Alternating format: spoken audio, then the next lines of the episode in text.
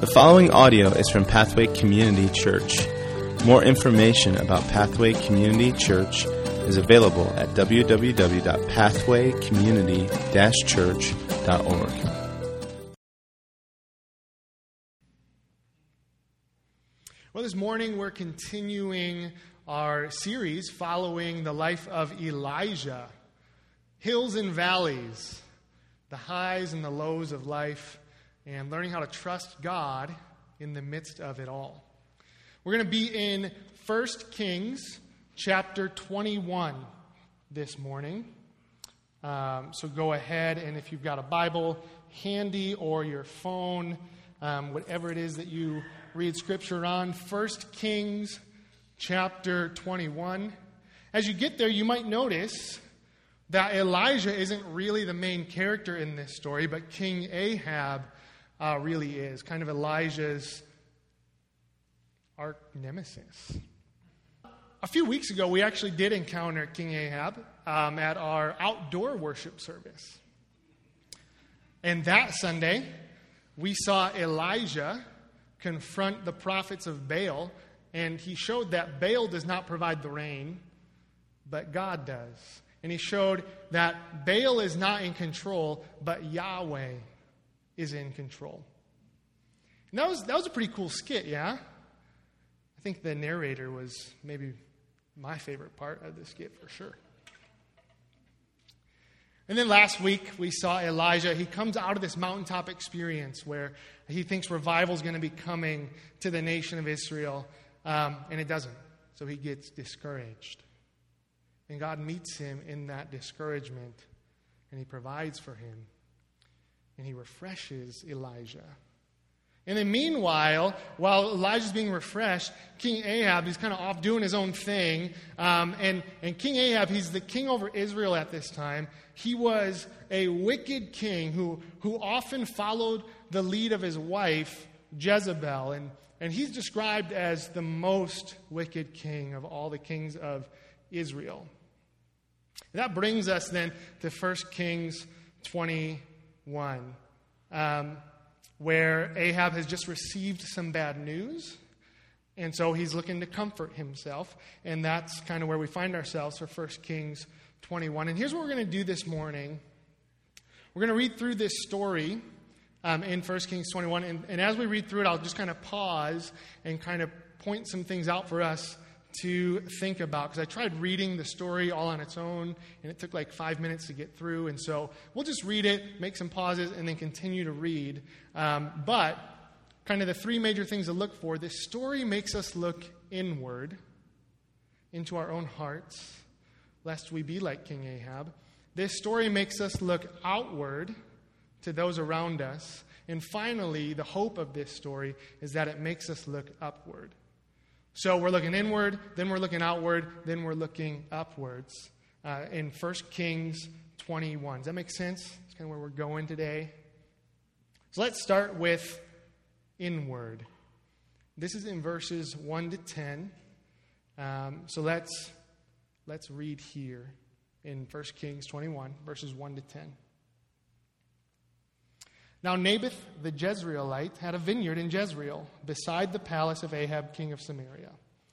And after this, Ahab said to Naboth, Give me your vineyard, that I may make it, have it for a vegetable garden, because it is near my house, and I will give you a better vineyard for it. Or if it seems good to you, I will give you its value in money. But Naboth said to Ahab, the Lord forbid that I should give you the inheritance of my fathers. Now, pause. Ahab had his main palace in Samaria, and his summer home palace was in Jezreel. So he's looking at his summer home palace, and he's like, you know, my second palace really won't be complete unless I get this vegetable garden which, okay, he's off, he's off in the wrong direction right from the start because vineyard versus vegetable garden, I'm going to take wine every time over some veggies, right? Like, what is this dude thinking? Why do you want a veggie garden? Vegetable garden, was actually a sign of what the Israelites experienced when they were in Egypt. In Deuteronomy, God tells the Israelites, when you were in Egypt, you planted and cultivated and you had gardens. But the land that I'm bringing you to, you don't need to do that. You'll just experience the fruit of the ground where it lies. You don't have to do irrigation. Like, you're going to be set up in the land. So, this is actually a little picture of Ahab trying to bring the Israelites away from God's promises and back to Egypt. So, that's why he's choosing veggies over wine here. But Naboth says no. He tells the king, Sorry, but this land was a gift from God to my family, to my ancestors, and it's more valuable than anything you have to offer me. And, and apparently, Ahab didn't know or didn't care about the land rules in, the, in Israel because land doesn't change hands. If you get into financial trouble, you might lease your land for a little bit until you can buy it back or until the year of Jubilee when it's given back to you. But the land always belonged to the Lord. So you never sold your land to anybody. Nobody ever took your land. That was your family's land, God's grace that He gave to you. And here Ahab is trying to incite one of his faithful uh, people living in the kingdom to sin and to give up his land. And Naboth's like, no, no, we, I, can't do that. I'm not going to give up the Lord's inheritance. We can read on, starting in verse 4, that this did not sit well with Ahab.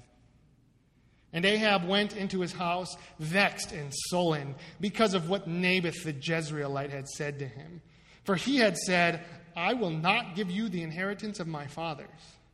And he lay down on his bed, and he turned away his face, and he would eat no food. But Jezebel, his wife, came to him and said to him, Why is your spirit so vexed that you eat no food? And he said to her, Because I spoke to Naboth the Jezreelite, and I said to him, Give me your vineyard for money, or else if it please you, I will give you another vineyard for it. And he answered, I will not give you my vineyard. And Jezebel, his wife, said to him, Do you now govern Israel? Arise and eat bread, and let your heart be cheerful. I will give you the vineyard of Naboth the Jezreelite.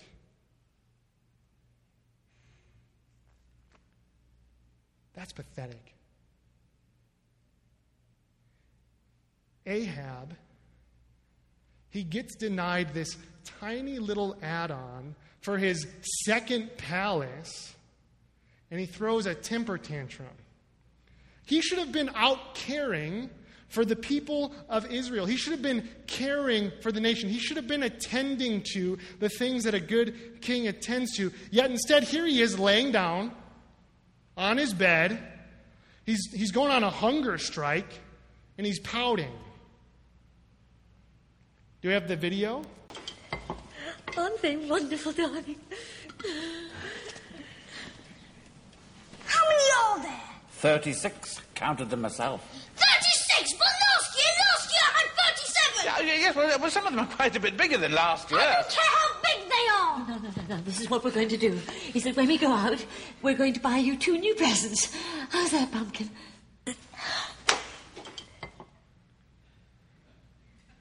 I want a vineyard. I want the garden. I don't care you can't give me it. That's Ahab.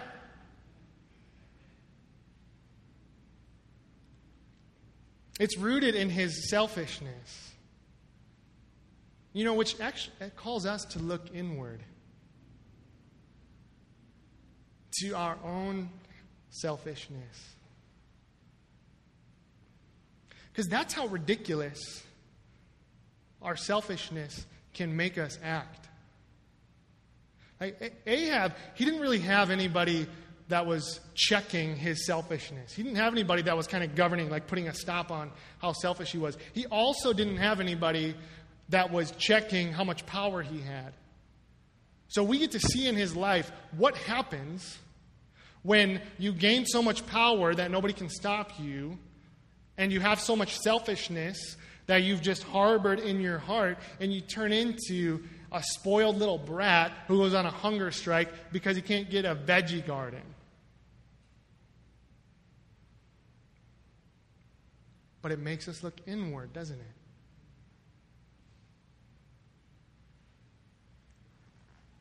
Where do we harbor that type of selfishness? And look at what it leads to. Look at the destruction that it wrought in verses 8 to 10. So she, Jezebel, wrote letters in Ahab's name and sealed them with his seal. And she sent the letters to the elders and the leaders who lived with Naboth in his city. And she wrote in the letters, Proclaim a fast and set Naboth at the head of the people, and set two worthless men opposite him, and let them bring a charge against him, saying, You have cursed God and the king. Then take him out and stone him to death.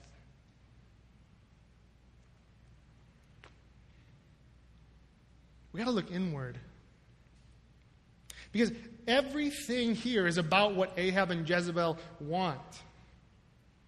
Look at, look at how Ahab has been focused on himself in all of this. First, he sees Naboth as a thing to be used. He's not, he's not someone in the kingdom to serve.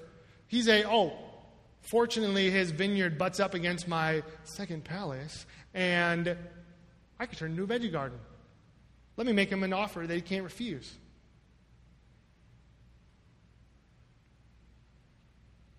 Look at how he reinterprets what Naboth said. Naboth said, The Lord forbid that I give you the inheritance of my fathers. And then the narrator repeats that line, and it seems redundant, but I think the narrator wants us to recognize wait, Naboth's words said that the Lord forbids that I'll give you the inheritance of my fathers. But look at how Ahab changes that wording in verse 6. He's crying, he's pouting. Jezebel, make me feel better. I want this garden. She says, What's going on? And he goes, Naboth said, I will not give you my vineyard. So Naboth's focusing on the Lord and saying, wait, hold on, I can't even do that because this is the Lord's. Ahab's here focused on himself, and so when someone denies him what he wants, he can only interpret it as a selfish thing. He thinks Naboth is slighting him, he thinks it's a personal thing, he thinks Naboth is being petty. I don't like you, Ahab, so I'm not going to give you my vineyard. That's not what he said.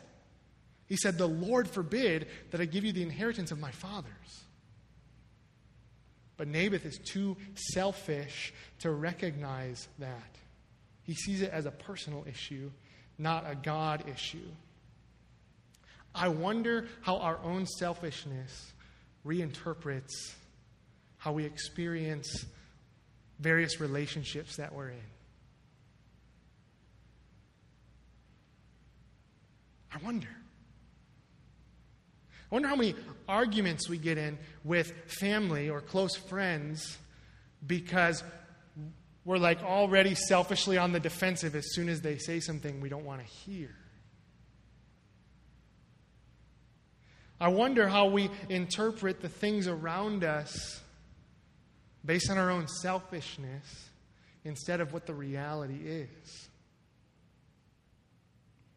Calls us to look inward.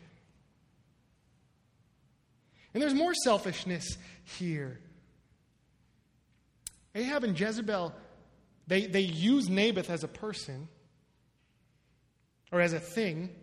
They also use religion for their own benefit. Jezebel and Ahab, they don't care about God or his laws unless they can use them for their own good. What's Jezebel's plan? Declare a fast that's a very religious thing. Then they follow the Old Testament law, which says you need two witnesses if there's a capital offense. Declare a fast. Let's get two witnesses there that are going to say that Naboth did this terrible thing. Oh, and you know what the, the penalty is for cursing God and cursing the king? You have to stone that person to death. So make sure he gets stoned to death. All in the name of religion.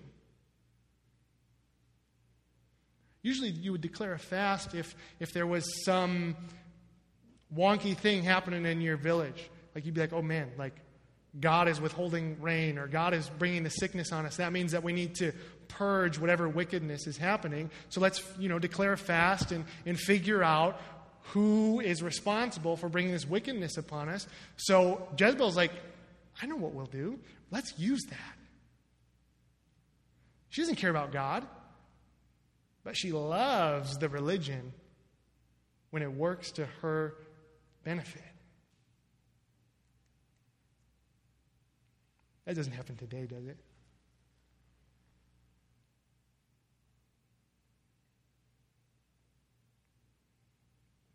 We're never tempted to use religion for our own gain. We're never tempted to use other people for our own gain. Or, or using, using our position of power. Who's going to say no to Jezebel? Who's going to say no to Ahab? It's selfish. It's, it's covetousness. It's, I want that. There's an Ariana Grande song. Yes, I will admit that I know most Ariana Grande songs because I listen to her, I suppose.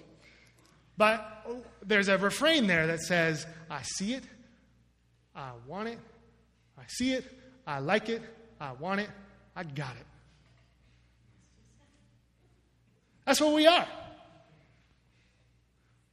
Doesn't matter. We'll use whatever we want to use to get it.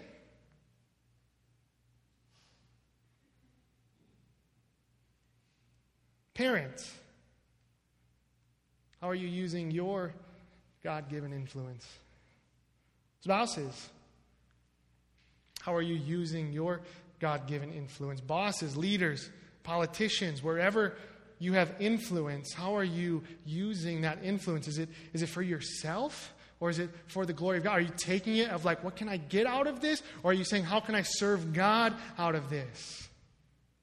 Because if, if we're using those things for ourselves, then we might not do something as awful as this, but we're no better than Ahab when it comes down to our hearts, when we look inward. You may have not killed an innocent man for his vineyard to turn it into a veggie garden, but if you had the power, you might, right? If you could get away with it. The story makes us look inward, lest we harbor that same selfishness. So take a look this morning. It also makes us look outward, to speak up for the Naboths in our lives. If we read on, starting in verse 11, look at how poorly the elders and the leaders in Naboth's town treat him. Picking up in verse 11, look at what happens. Jezebel sends and, and tells the leaders to do this thing to frame Naboth. And the men of, this, of his city, the elders and the leaders who lived in his city, did as Jezebel had sent word to them, as it was written in the letters that she had sent to them. They proclaimed a fast and set Naboth at the head of the people. And the two worthless men came in, sat opposite him, and the worthless men brought a charge against Naboth in the presence of the people, saying, Naboth cursed God and the king. So they took him outside the city and stoned him to death with stones. Then they sent to Jezebel, saying, Naboth has been stoned. He's dead. As soon as Jezebel heard that Naboth had been stoned and was dead, Jezebel said to Ahab, Arise, take possession of the vineyard of Naboth the Jezreelite, which he refused to give you for money for Naboth has no life because he's dead. And as soon as Ahab heard that Naboth was dead, Ahab arose to go down to the vineyard of Naboth the Jezreelite to take possession of it. You know, you would think, you would think when the leaders of Naboth's village received those letters from Jezebel, you would think it might say something like, and they tore their clothes because they didn't know what to do. Or there arose a great discussion amongst them because how could they do this to somebody who hadn't sinned? How could they set him up like this? But what do we get? We get a very dry telling from the narrator saying, Yep, they did it. Yep, they did it. Yep, they did it. Yep. Just like she said, they did it. They did it. They did it. Nothing. Nothing of the leaders pushing back against it at all. Where were they?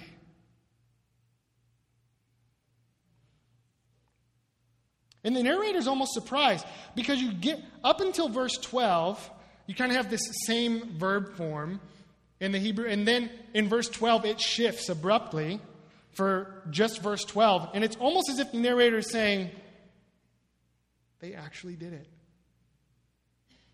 Almost like the narrator's surprised. They proclaimed a fast. They set Naboth at the head. And then the false witnesses, that, by the way, Jeze- uh, Jezebel didn't set them up with the false witnesses. They went out and found the false witnesses. The false witnesses that they had set up showed up. They did their thing. And the Jezreelite political machine grinds on.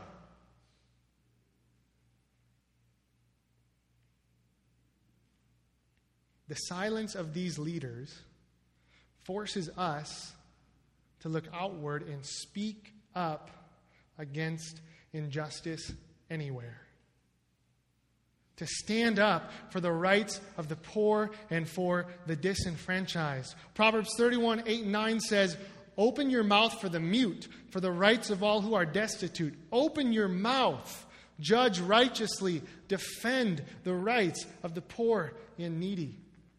We look outward, wherever it is, church, wherever it is. It's not a political party thing, it's not a social justice thing. Wherever injustice exists, may we stand against the abuse of power.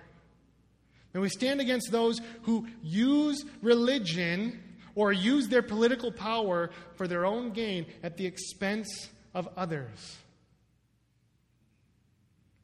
This is hard especially in America where things are currently just so divided. Because it's, it's difficult to look within your own political party and call out the injustice that exists in it. Because, spoiler alert, there's corruption on both sides of the aisle. But we're pretty good at ignoring the corruption on our particular side which is kind of what the Jezreelite leaders did. They'd have no problem calling out the injustice that Ahab and Jezebel may have been calling out. But as soon as their leader tells them to do something, oh, let's just roll with it. Let's downplay it. Let's double down on it and defend it. You know, we will not have many friends if we stand up here and say, yes, it is wrong that looters and rioters are taking advantage of what should be peaceful protests and they are damaging property and they are harming and even killing police officers. That's wrong and it needs to stop. And at the same time, we say,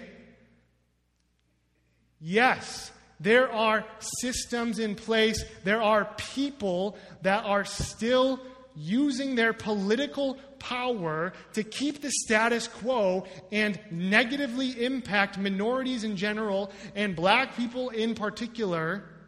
And that injustice needs to change. We won't be left with many friends when we say that. But that's what we're called to do. Wherever there is injustice, wherever it can be seen, we must speak up for those who are powerless. That is not easy to. We can understand the leadership here in Jezreel. That kind of just goes along with it because it's kind of an unstoppable machine. But, church, we got to be prepared to suffer. We got to be prepared. When we step out into the thick of whatever's going on politically, whatever's going on socially, and say, we don't stand necessarily for a particular party. You, you, you can very well be in a particular political party, that's great. But at our base, we say we stand for Jesus and we stand for his justice and we stand for his rule. That's where we start. That's how we start our conversation about, okay, well, how do we speak out and what do we do about injustice in the world around us? You might go about that in a different way, and that's fine, but can we just agree that Jesus cares about justice and that wherever there's injustice, he wants us to speak for those who are in harm's way?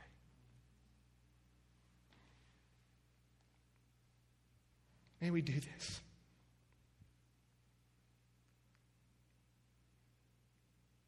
I'm going to be honest, it's hard for me.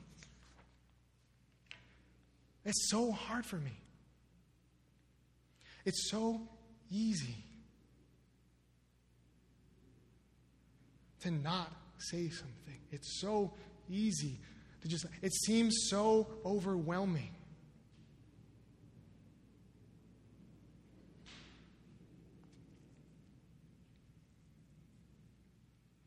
And that leaves me with this lingering question Where's God in the midst of this?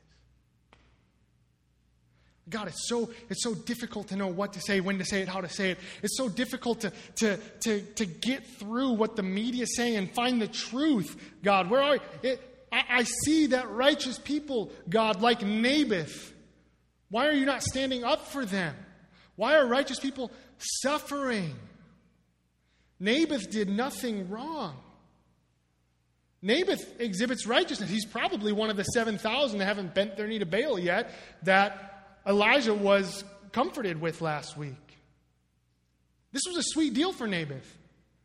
He could have gotten some extra money, could have gotten a new vineyard. You know, he would have moved up on the king's nice list. He's probably on the short list next time the king throws a garden party at his garden, right? He's like, Naboth's coming to that one. But man, Naboth chooses to act rightly. And I'm like, God, where are you? Like the, the, the things that Jezebel put in place, that was just a smooth operation. She sent the letters, they got the letters, they did what they said, they sent them back. Naboth's dead, we did it, go ahead, take it. Where is God?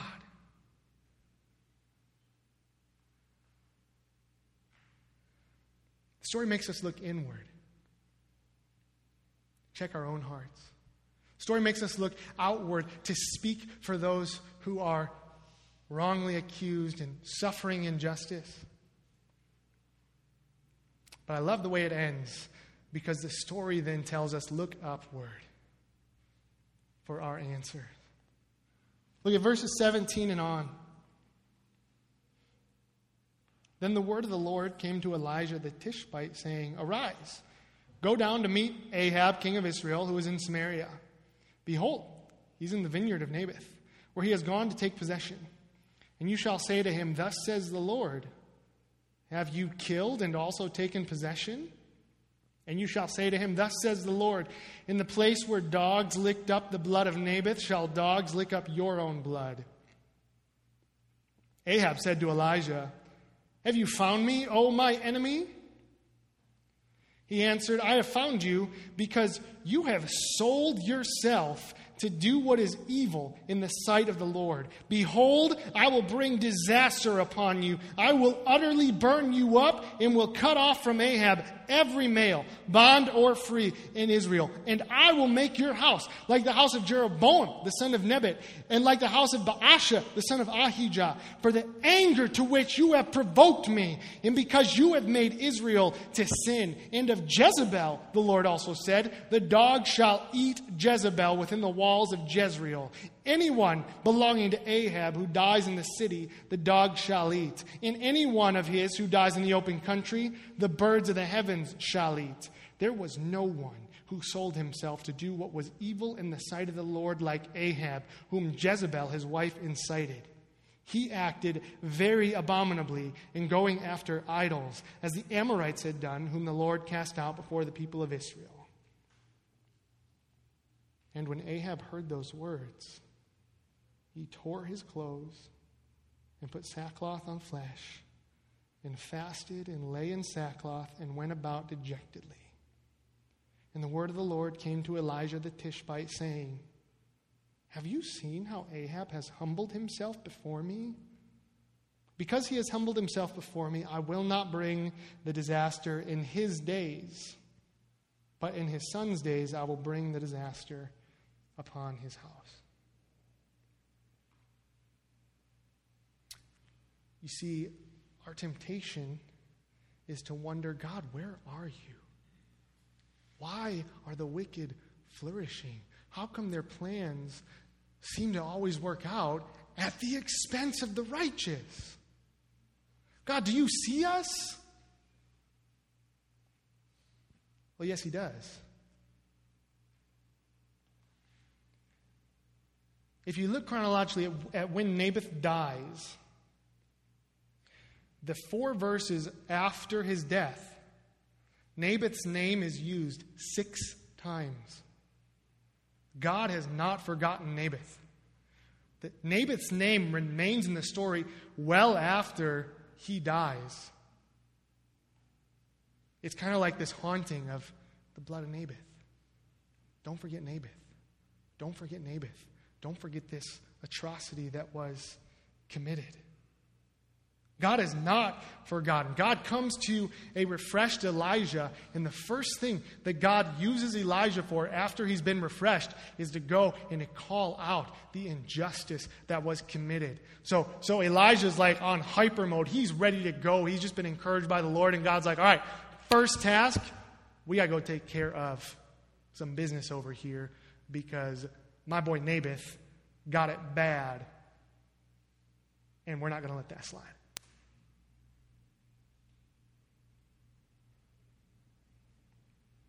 When the wicked world around us flourishes, when it seems like the godly get trampled on, when you suffer because you choose what is right instead of what's easy. You make a decision to speak out against injustice. You make a decision to not lie. You make a decision to tell the truth. When you choose what God wants instead of what you want, when you suffer for righteousness' sake, God sees. God knows. He knows all too well about suffering for righteousness' sake. Because there was another righteous man who died at the hand of sinners because of false witnesses and a corrupt system. Yeah, Jesus. But where Naboth's blood screams for justice, Jesus' blood screams forgiveness. Because all of us, we got some Ahab in us. And apart from Jesus, we actually deserve God's justice. We deserve that judgment for our sin, the ways that we've used other people or used religion or looked to ourselves.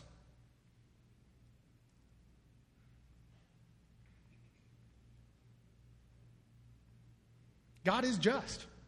This story proves it. Naboth got messed up. Ahab gets way more messed up. He pronounces judgment. Our sin demands that same justice, but enter Jesus, the greater Naboth. And where Naboth's righteousness was in part righteousness, Jesus' righteousness was full and perfect. If Naboth didn't deserve injustice, how much more so did Jesus not? He lives this perfect life. He, and then he takes the judgment that belongs to us on himself. He allows false witnesses to corruptly kill him. So that if we truly believe in him and turn from our sin and from ourselves, we'll be granted not just forgiveness of our sins, but we'll be given the very righteousness of Jesus. But that's why we need to continually look upward because we need to see that grace that's offered to us, that forgiveness that's offered to us. And then, as we receive that grace and we receive that righteousness, guess what? That's going to compel us to live righteously. So then we step out and we start speaking out against injustice because Jesus is at work in us. His righteousness is at work in us. And so we're empowered and we're able to step out and we're able to step into things that seem daunting or too overwhelming. And it's Jesus' righteousness at work in us. And then we step out and guess what? We suffer for righteousness' sake. So then we got to look back upward and say, God, where are you? And put our faith back in God and say, wait, hold on. I know how this story ends, God you're going to make everything right one day, just like you did for Naboth. And then we can look at Ahab and look at how he responded. Ahab repented. The worst of the kings of Israel. And God accepts it. He's all too ready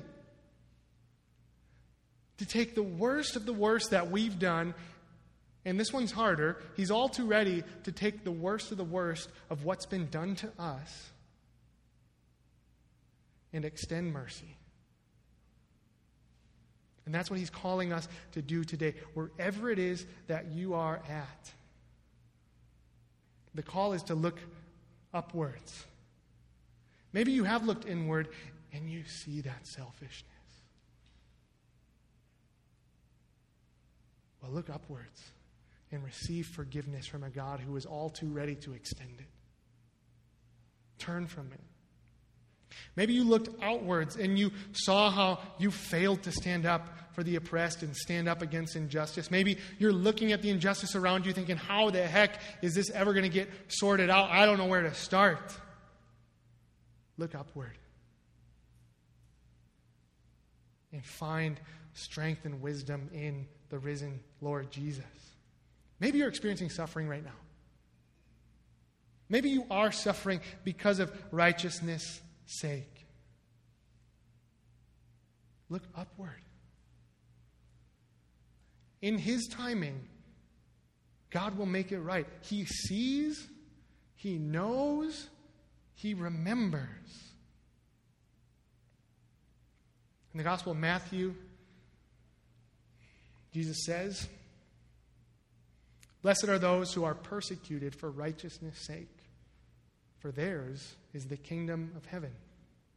Blessed are you when others revile you and persecute you and utter all kinds of evil against you falsely on my account. Rejoice and be glad, for your reward is great in heaven.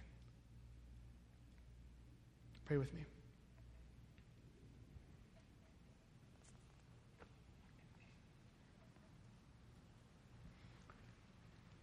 Father, we, we come to you as your body, coming from a bunch of different places. Whether we need forgiveness for our selfishness, whether we need repentance where we haven't spoken up for those who can't speak for themselves, whether we're experiencing injustice right now. Holy Spirit, would you be present with us? Would we know your presence? Would we stand firmly, Jesus, on the fact that you are with us? That you will make all things right? And despite our circumstances, God, you are at work in and through us. And will we just be open to looking upwards and receiving your grace and walking in your righteousness, Jesus, that you work in us? It's in Christ's name we pray. Amen.